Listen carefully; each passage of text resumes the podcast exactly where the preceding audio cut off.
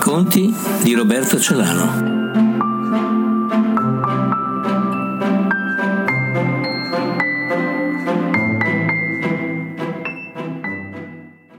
Titolo del racconto: L'invisibile.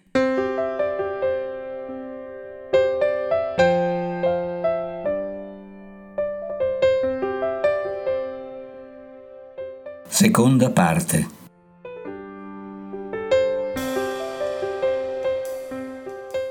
Prosegue la nostra esplorazione riguardo l'invisibile.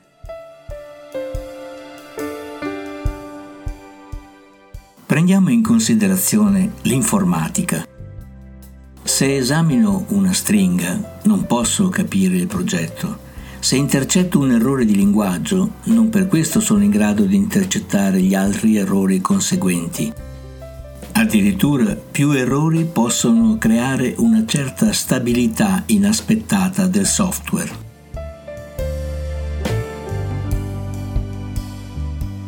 Ecco di nuovo l'astrazione.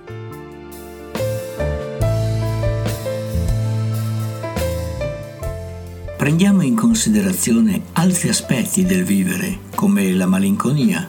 Dovremmo constatare che essa è un miraggio di un luogo impossibile dell'oggetto, nella fattispecie dello specchio, in cui crediamo di fissare lo sguardo.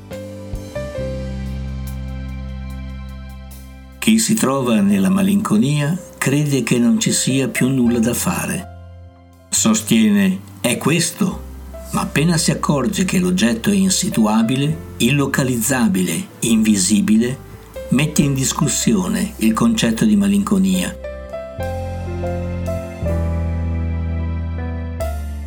Anzi, non c'era mai stata.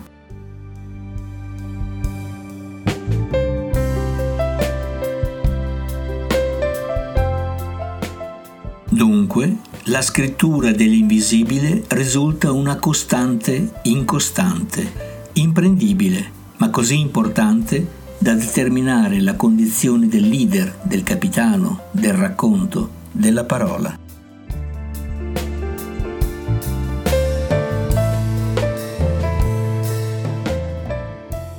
Provate a fare vedere l'autorità, una storia, la poesia, il colore.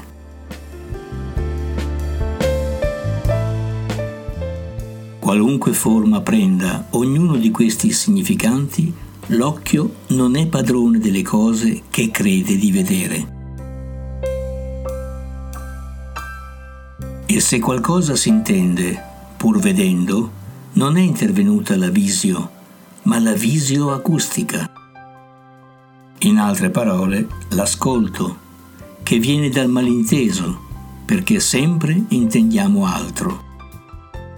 E l'ascolto avviene nonostante il volere.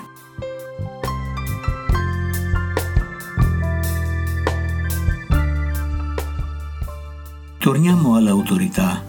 Non è forse invisibile?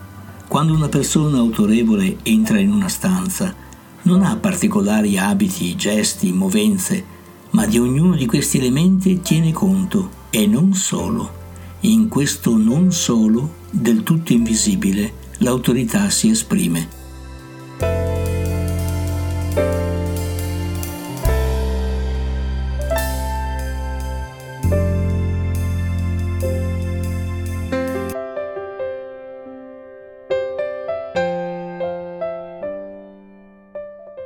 Per questo l'autorità non può essere indossata. La persona autorevole è come al servizio dell'autore, in quanto nome.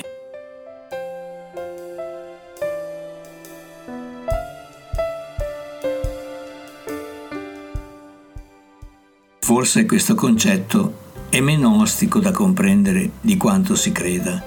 La persona autorevole trova una forza autentica, ma soltanto se si rende conto che non gli è propria, bensì pulsionale, al punto che si sente chiamato a esercitarla, non a piegarla a proprio beneficio.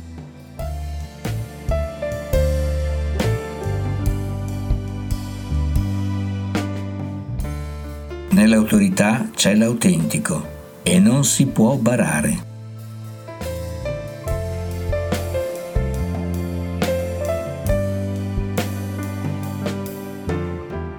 Molti ricercatori e scrittori di informatica si stanno accorgendo che il computer tende a sparire, a diventare invisibile. Dopo un'epoca di miniaturizzazione, il computer si integrerà nel muro, in un mobile, nell'orologio, forse in un chip sottopelle. E di nuovo abbiamo a che fare con l'astrazione.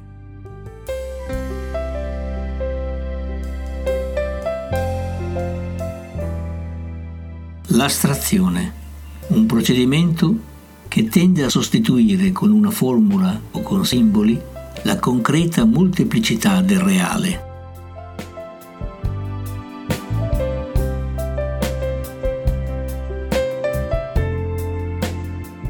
Questo procedimento di assimilazione è intervenuto anche nella comunicazione, per cui dal gesto, dal baratto, si è giunti alla scrittura, il massimo dell'astrazione.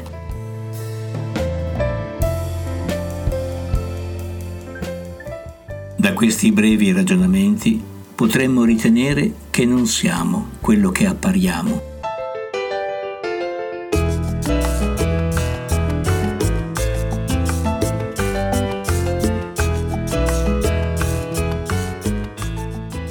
Ma perché tutto questo sforzo di capire l'invisibile, quando il nostro corpo stesso dimostrerebbe la visibilità e quindi esigerebbe una comunicazione visibile?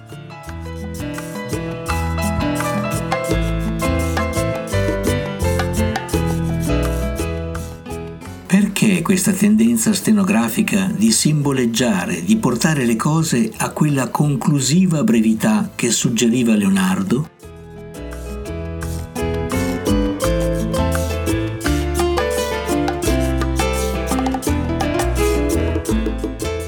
Forse si tratta della scrittura della parola, ovvero della ricerca e del fare, una tendenza alla qualità, del tutto invisibile, che ci fa vivere di superfluo facendo sparire l'inutile.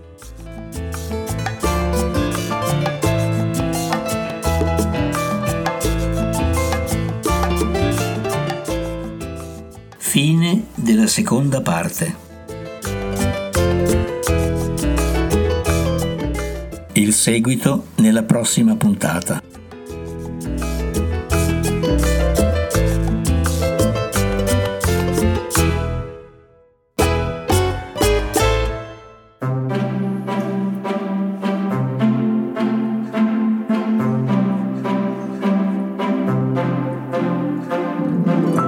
Racconti di Roberto Celano.